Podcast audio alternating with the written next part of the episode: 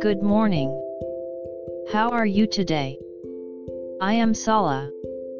Let's start today's Bible. Today's Bible verse is Rome 3:24. I'll read. Being justified freely by his grace through the redemption that is in Christ Jesus. Amen. All men had sinned and were unable to stand before God. But because of the atonement of the cross of Jesus, we can now stand before God.